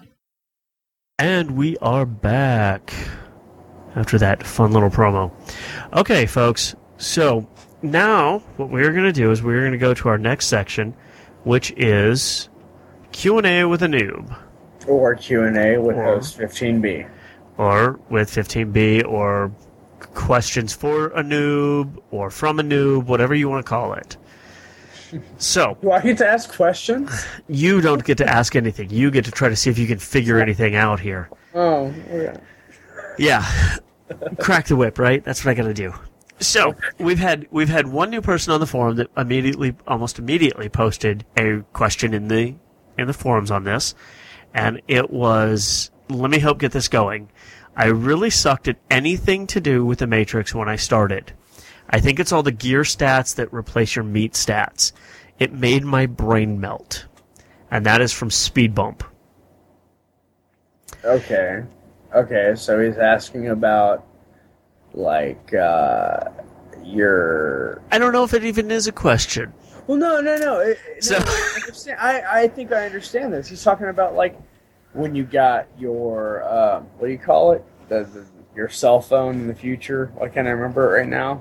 You're like your iris, your fucking uh Your comlink. Yeah, your Comlink, which Iris made a version of it. Uh, so you have your Comlink and your operating system, and then you have within the operating system you have its security and all that stuff. So it's whenever you Just build a all of that stuff in general. Yeah, when you build a character who's even slightly technically advanced or, or savvy, you're kind of creating two characters at the same time, but it's not nearly as much effort. So you have your character with his stats, and you have your comlink. And your comlink has its uh, base stats for how much friggin' you know Nuyen you spend on it in the operating system, and it has its own security stats. And so it's kind of creating its own character, but it's a lot less effort. So whenever you go into anything based upon that, you have a simple. It's, it's like building a familiar in D and D. Like it seems, it seems fairly simple as long as you divulge, like like separate the two. Whenever you're like, okay, this is who I am, and then this is the comlink. And if you're going to build a very matrix heavy game, you have to put a lot of focus on on that kind of stuff. If you're going to build a, a more street level game, then it's just like, oh, well, you were detected because you had a very, you know, obvious WAN and, you know, we detected you because your security is so low. Okay, so that's what you got out of it. See, where what I got out of it is, is that when the earlier editions came out, you actually had elements that were replacing physical stats. So, like, if you had a like you were going in to perform like a hack, you had your sleaze score and your that that was basically a number of dice and that you rolled it against whatever their things were. So basically instead of having meat stats you had your gear had stats that you had to replace as if it were a character. How is that different from modern day? Like, if someone comes in and tries to physically attack you while you're in the Matrix, instead of using your, you know, your body stat, you're using your. I mean, I don't want to say system specifically because I don't really recall, but it's it uses the stats of your comlink if you're wired in. But if you're a technomancer, then you're basing it off of your your sprite and whatever that other term is that I don't know. Um, not essence. Um, Resonance. resonance. so your, your meat stats are definitely like absolutely separated from your matrix stats, but it depends on what kind of character you are, whether you're a technomancer, Um hacker, well even if you're the even- earlier okay hold on now. The earlier editions you used like your intelligence was your uh resonance essentially. no it was your strength. Your charisma was no your charisma was your strength. Your intelligence was your body score and your willpower was no your willpower was your body your intelligence was your dex and your charisma was your strength. Okay, because it was just six stats at that point. Let's go and ahead. that that is that is very convoluted and very hard to wrap your mind around at times. Well, let's go ahead and say because if I have an understanding of it, that means that I'm completely wrong, and that speed bump must be talking about third edition or prior. So Yeah, He's talking about earlier editions. He didn't say that. I almost thought I knew what I was talking about. So let's go ahead and Well, that's o- that's okay because no, and now Gears actually replaces a lot of your meat stats, and it's not so much that your your character actually had those other stats as well. What are you doing? really. I'm plugging in my laptop. Okay, because you're making a whole shitload of noise. So sorry. I'm running out of battery here. So, okay, so but yeah, basically it's when when he's talking about replacing gear stats with your meat stats, that all makes sense in fourth edition because that's what you do is you replace them with your gear. Yeah. Earlier editions, you actually replaced mental stats with physical stats, Oh, okay. so it was even more convoluted. So yeah, it will make your brain melt uh, the first couple of times you try to figure it out. And I think honestly, the best remedy for the Matrix is do more stuff with it, get really familiar with it, or you could go to our website on the download section and you could download the rules primer, which covers how to use all of your all of your rules inside the matrix exactly uh, for all of the systems actually Okay. how it all works and how you replace certain things so that you can do the things that you need to do Is that usable over third and fourth editions or it specific? is usable for fourth edition actually that's what i wrote it for Okay, so if he's using third edition, he's asking questions based off third edition rules, and he should go to fourth edition and then listen to the hero. right so oh, there Okay. you go there we go so yeah that, that would be my suggestion is let's let's figure out what edition he's actually trying to talk about because th- that all matters Yeah. and if he's strictly talking about fourth edition then that's cool but if he's not we need to figure out which one he's talking about Indeed. So let us know. right now we had another question Another question. What's up with this? Like Another last time, we had no questions. You asked one, and I was prepared. yeah this time i'm going to hit you with one that's completely out of the blue I and that is malarkey. by and that is by null operations Okay, I'm gunning for you. all right you ready so copying from another post how about giving the folks a rundown on changelings and Ah. maybe some more of the alternative meta sapiens from the cam- from the companion gaming by the numbers and role playing with meta types Okay. Okay. I did read about this based on my whole post for help the noob create a character for the missions game. So I'm kind of prepared, and I've prepared this. Fuck is a changeling? okay now no, this no, is no, no. Here, here's here's my assumption from what I've read is like seriously, I as much as I appreciate the changeling for what it is, because I really do appreciate it in this game. I honestly do. To me, part of me really cries out and says that this is more of a uh, a plea, almost like a uh, please play our game. Like I, I don't mean to be rude, like because I love Shadowrun. But Shadowrun is in a specific world, and you have this specific scenario going on. It seemed like changing was, oh, you want to be a cat person? You love furries, so go ahead and be a, a raccoon, and you can play Shadowrun. Is am I really that far off? um okay changelings are really neat I don't doubt that. to some degrees. Okay, so you have basically you have three types of changeling. Okay, and with those three types of changelings, you have a type one, type two, and type three. Type threes are what you're talking about, the ones that are fully freaking like, you know, furry, whatever, kind of way the hell out there.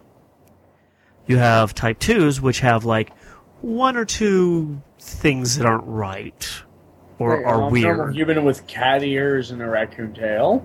or uh, a human well like you could have a human with low light vision and a couple of other qualities that are unique. Like you could give them a tail, but you could give them like a reptilian tail.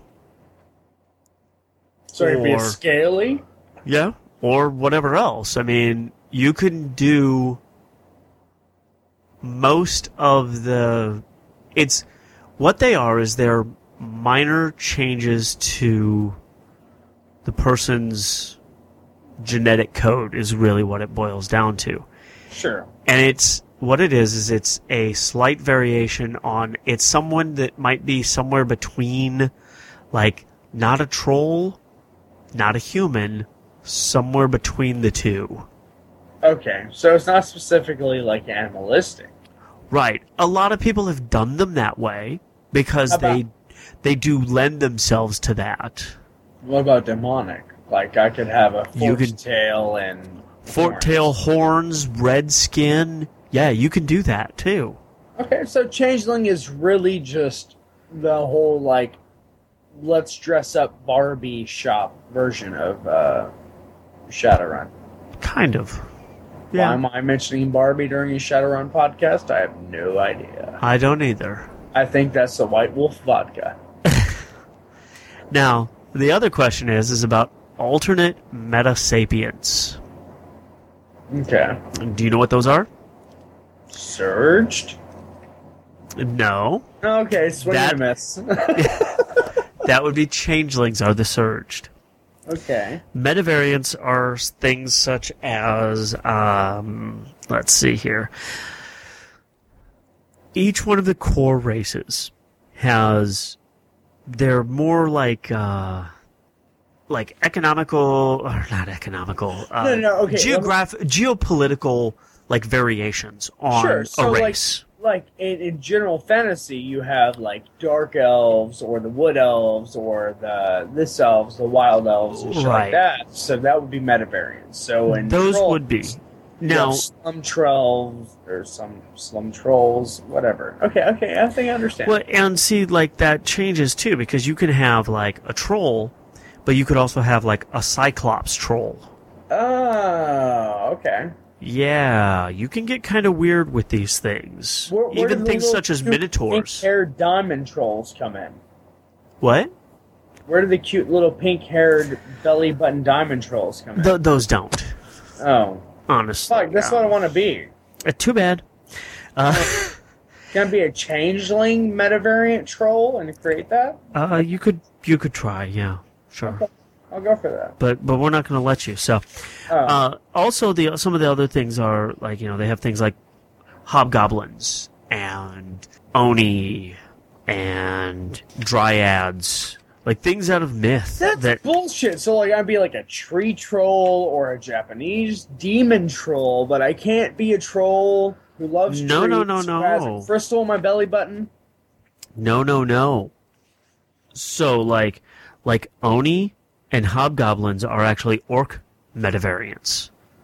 I don't care. I'm saying like Oni are like Japanese demons. Am I not correct about that? Yeah, they look like those, but they're actually orcs. It's the ability to play something that's Slightly geologically, ge- like geographically unique to an area. Sure. It's like that's how orcs show up in Japan are as oni. Okay. In the Middle East, they're hobgoblins. okay. Um, there's African elves. There's um, like minotaurs are Greek trolls.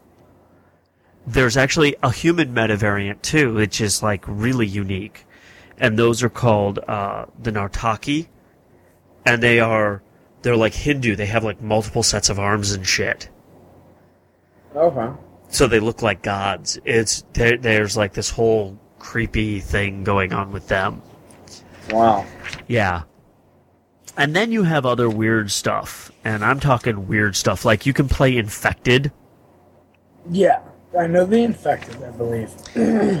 You It's can the vampire zombie variant, right? right. Okay. Then you also have other things such as what they consider to be non-metahuman sapiens. So you can have something like a centaur.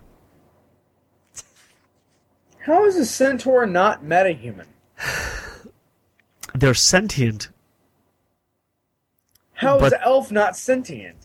No, no, a centaur is different. They're they're really weird because centaurs are not.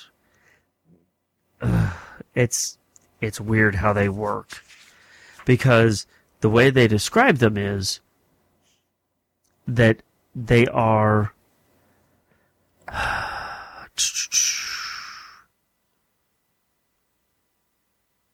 the head and neck would be on a horse. Where those are resemble that of a primate with long arms ending in three digits and an opposable thumb What and a fuck? vaguely equine head with an extended cranium perched on a long neck. Oh, dude, you don't want to know what I'm thinking of right now. They they look weird. stuff. They don't look like a centaur like we're used to seeing. I see a brain on a tree attached to a horse monkey head with three fingers and You're not weird. much else. You're weird. You're weird. Whereas like pixies are like these miniature elves, Sure. you know. But Uh, you said non sentient. Like that. no, I said I said non-metahuman sapiens. This is where it gets weird. It gets weird. It's wonky and shit. Uh, Sasquatches fall into this group. They're all sentient, but they're not human really, and they're not normal metahuman either. Okay, so Because you can have shapeshifters. Do humans are humans considered as metahuman at this point in society? Is that is that part of terminology I'm not understanding? Yeah, human. Okay. Okay, metahumanity is human, elf, dwarf, dwarf, troll, orc, and, and troll. Right. Even the goblinized are considered metahuman. Yes. Okay, so not non-metahuman sentient creatures means everything else from harpies to bumblebees and To dragons. Okay, okay, sure. Dragons technically are non metahuman. metahuman sapiens. okay. Also, what they've also started to include is synthetic intelligence. So you can actually play an AI now.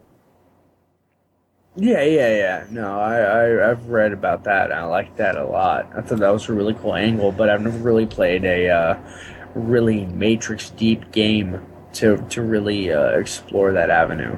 Yeah.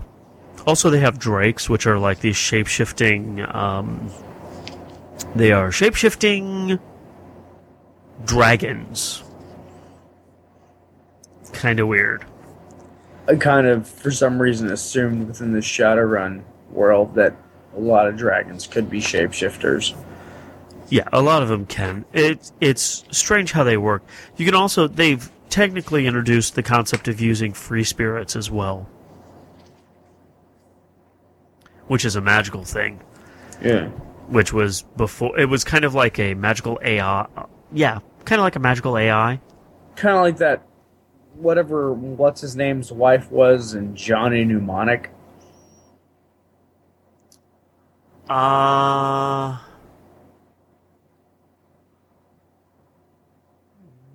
No. What? Why not? Do you know what I'm talking about? Yeah, I know. No. Uh uh I win. I don't care. You can think you win, but no.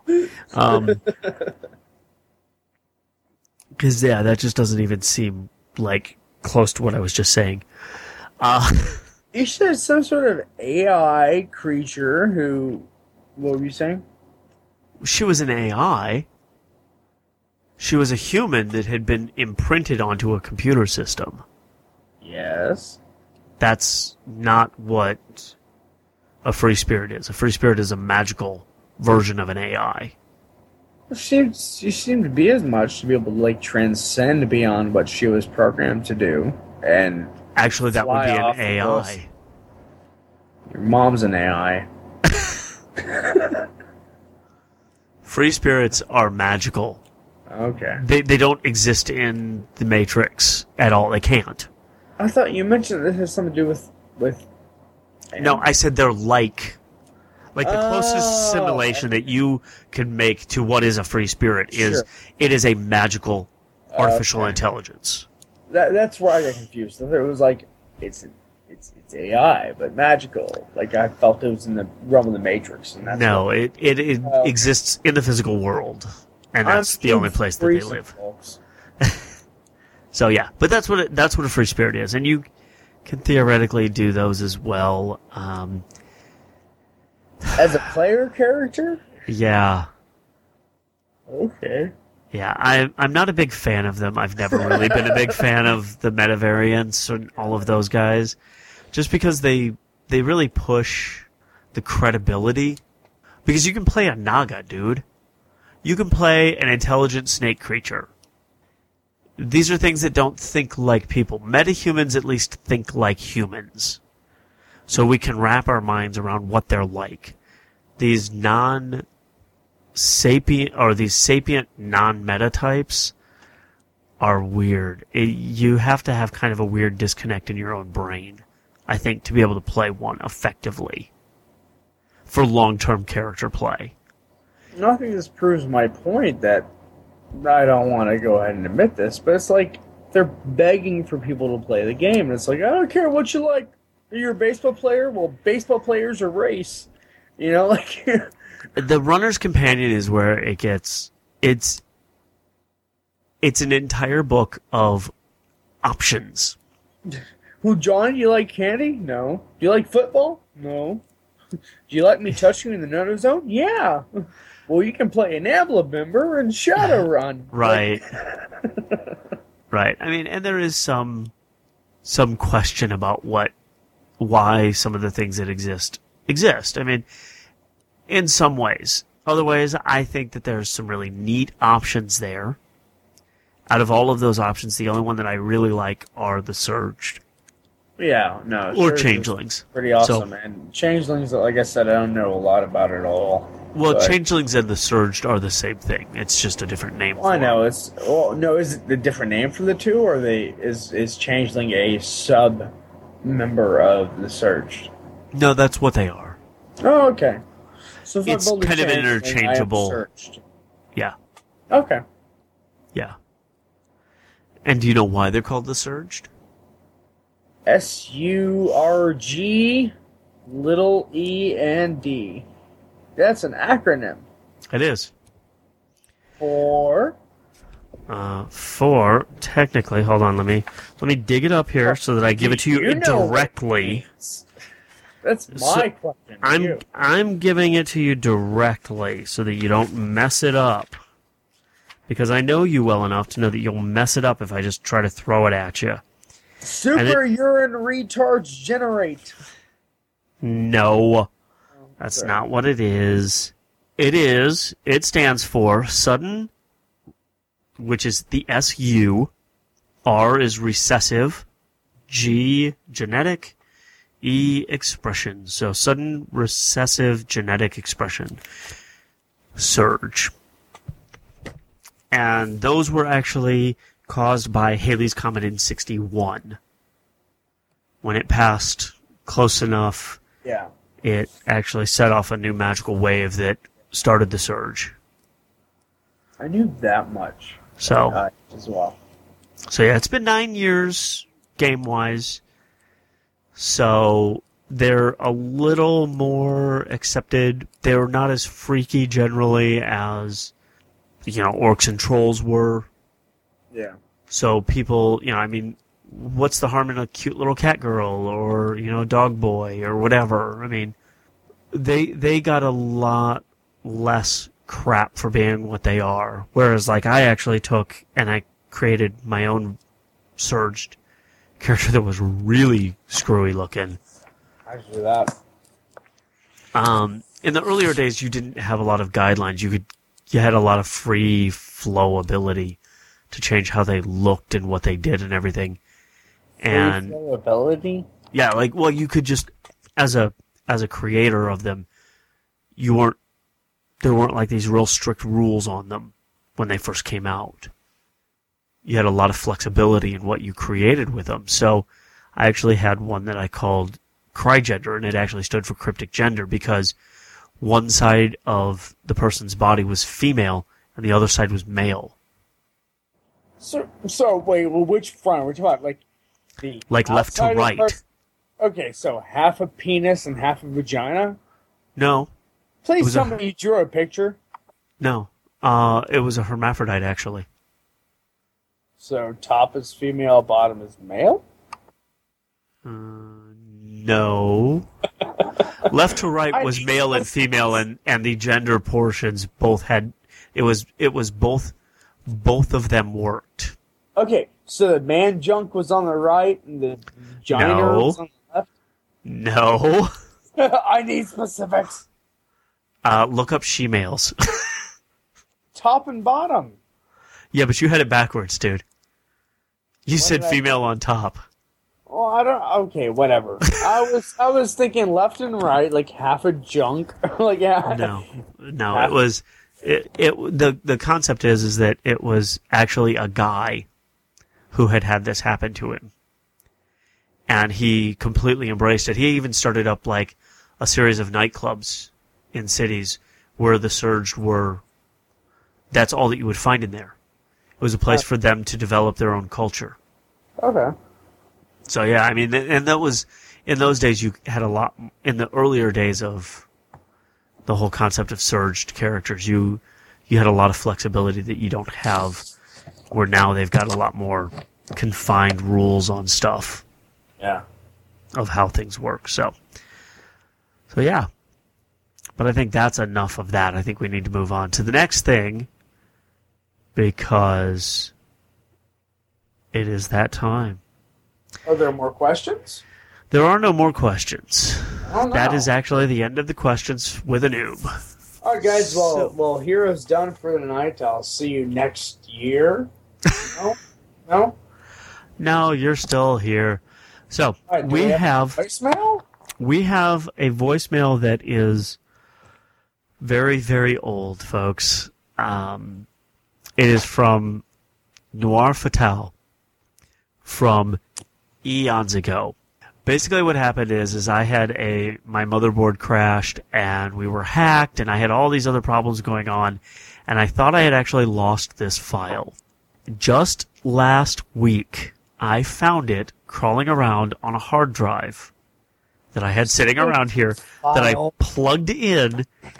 Dead serious. I plugged it in. I pulled my hard drive out of my mother out of my new laptop, replaced it with a new one, or with this old one, and just happened to have my external hard drive plugged in. I basically was able to save all of the original data recording stuff from the first three episodes, even that Okay. are on that hard drive, along with this voicemail that I had said that I was going to release a long time ago. Here we go with a voicemail from Noir Fatal.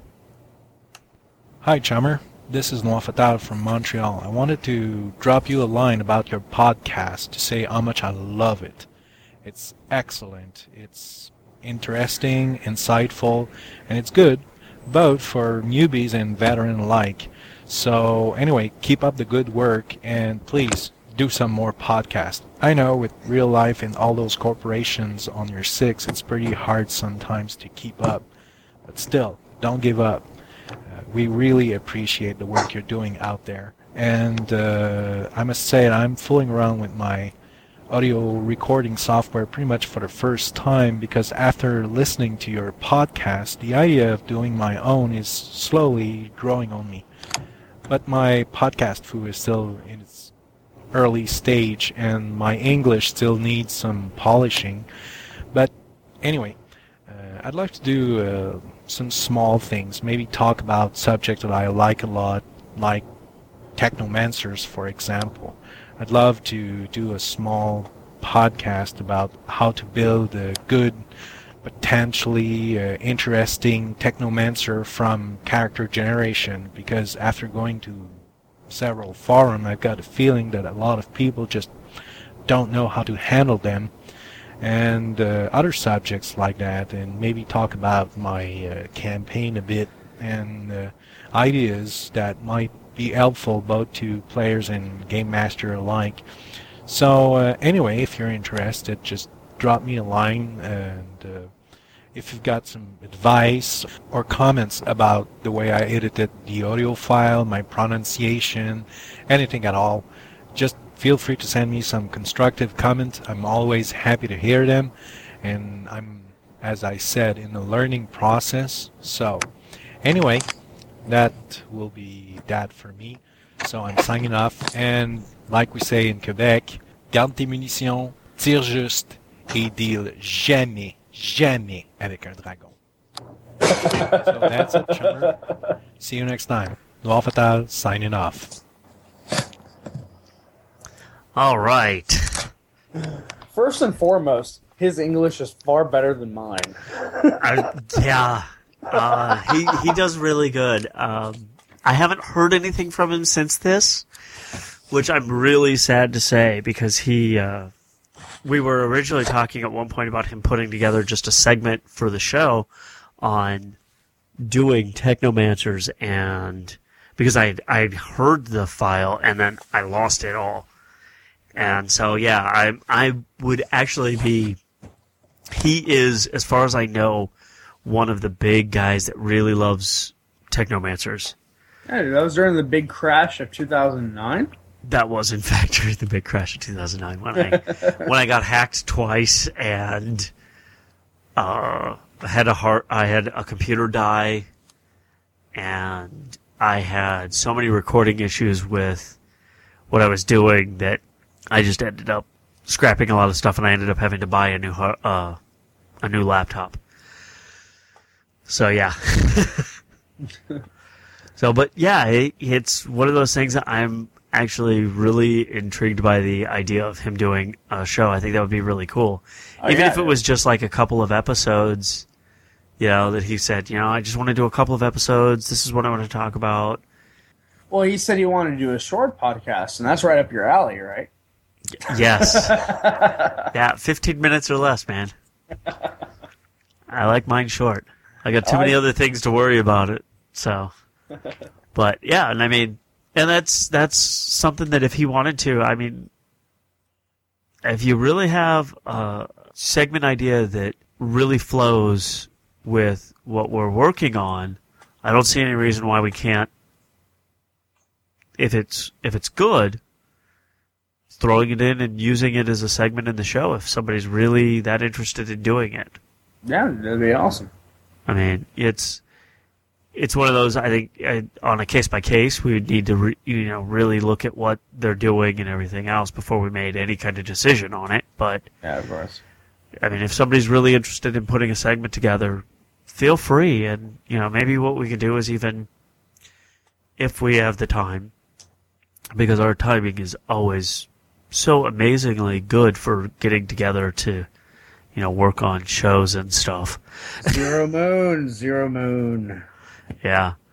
That uh, eventually we'll get it all figured out and we'll be able to maybe get some people submitting a segment here and there and, you know, or actually adding you to the show if it's something that a lot of people are really interested in hearing about. Yeah. So, okay, so what's next? I believe it's time to let people know that they have failed How did they fail, Hero? because we're offering them absolutely free stuff. Not just free stuff, but a free hidden grid shirt. And Zen Zen decided that he would pay for shipping and everything. All you have to do is send us a picture. It didn't have to be a picture. Just send us picture of audio. I, I don't. I don't care. Something let us know so that, that, you enjoy the podcast or that you're into Shadowrun. Cosplay, great idea. Best idea.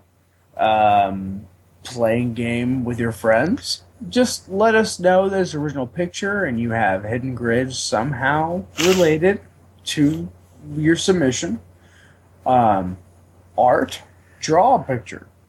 So, can I take a picture of just like a melting ice cube? Well, right now, considering we have no submissions, your melting ice cube would absolutely win, and I would send you the shirt you made, and I'd let you pay for it for me to send it to you right now. Really? Send a picture of an ice cube, and you will win right now. You have, I don't know, till the next zero moon. So we're gonna put a date on it, a final date. Zero moon. Next zero moon. Zero minute. That means the next time we sit down to record, buddy. Well, as long as there's a submission, and if if not, dude, I'll probably no. I'm not gonna. Never mind. I'll shut up now. we don't want to be an X-rated forum, so I won't do that. Right.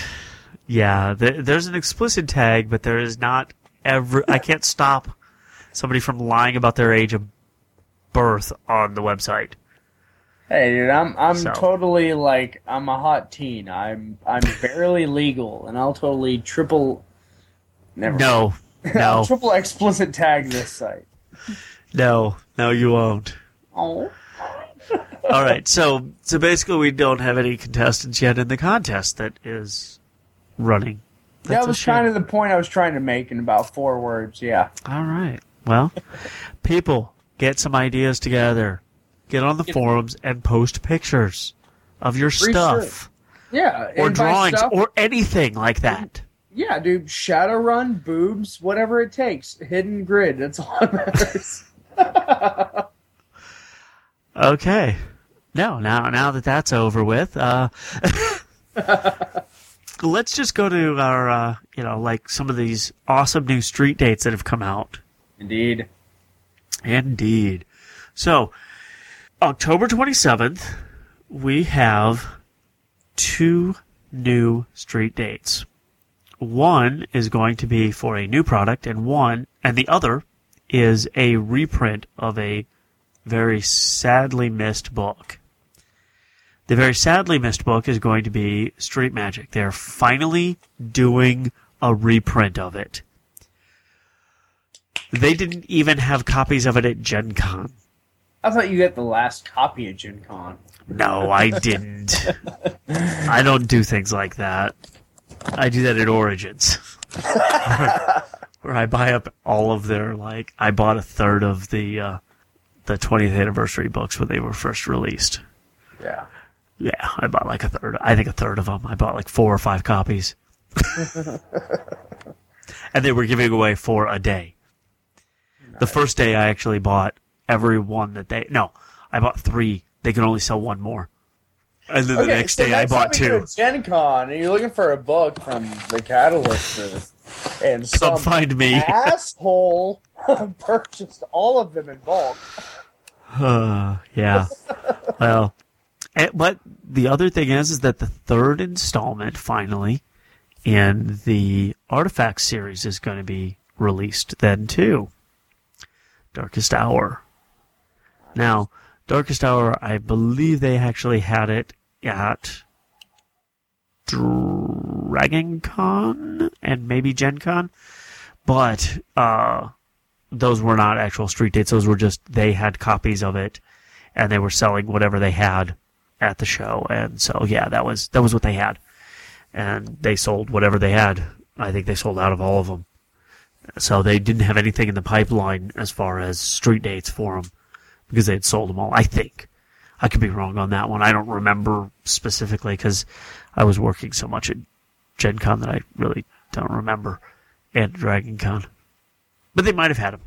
But I know that the street date, which means that they're going to be able to be bought at your local gaming store or your online venue of preference, will be available on the 27th. So go out and buy the books. Please. Buy them all. Buy up Street Magic again. Force these guys to redo a fourth or a fifth printing. I think I think they're up to three at least. And send them all to Hero. Well, you need to get one because you're going to be playing a a magical character in a in an upcoming Missions game. Missions game, which is you know, come on now, it's going to be sexy. Yeah, I'm all for it, man. I'm excited as hell. And like I had like a for anybody who's actually paying attention to forums, I had my whole character idea, my character concept created, and I was starting to build the character. And then I assure you that I said, Hey Zen, let's let the forumites create the noob's character because I'm an idiot and I don't know what I really want. but I have an idea. But I'm loving the changeling so far. People are saying go for changeling and giving me certain traditions I should go for. So I'm digging it. So keep posting on the forum, keep letting me know what I'm going to be playing, and I'll I'll I'll play the character. Cool. Yeah, and you guys will actually get to see that character here.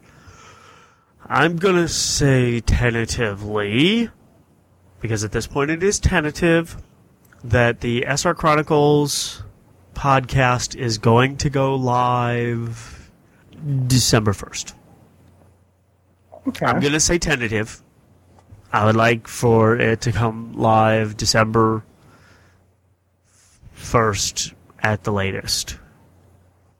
Um, and then that will be a actually that will be a three time a month podcast. Next Sunday, I'm probably out.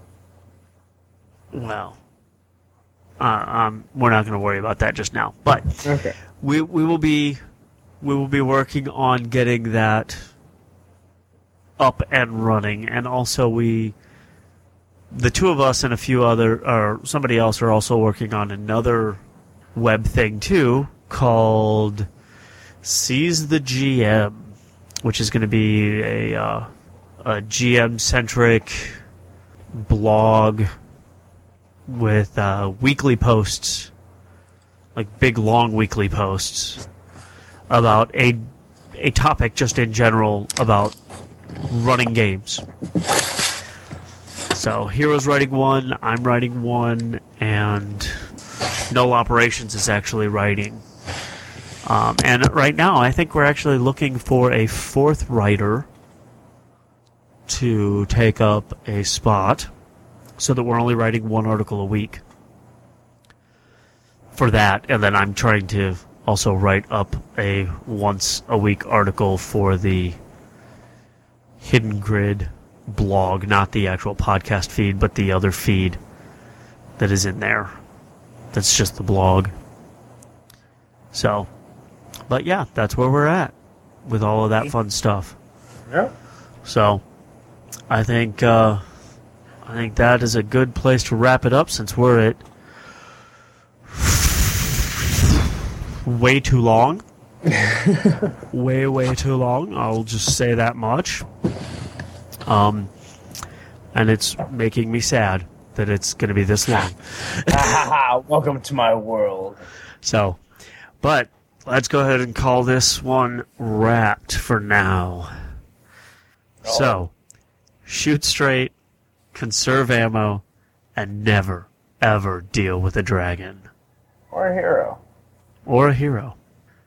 Hidden Grid is released under a Creative Commons 3.0 share alike license. Music is Kilo by Leica Crash.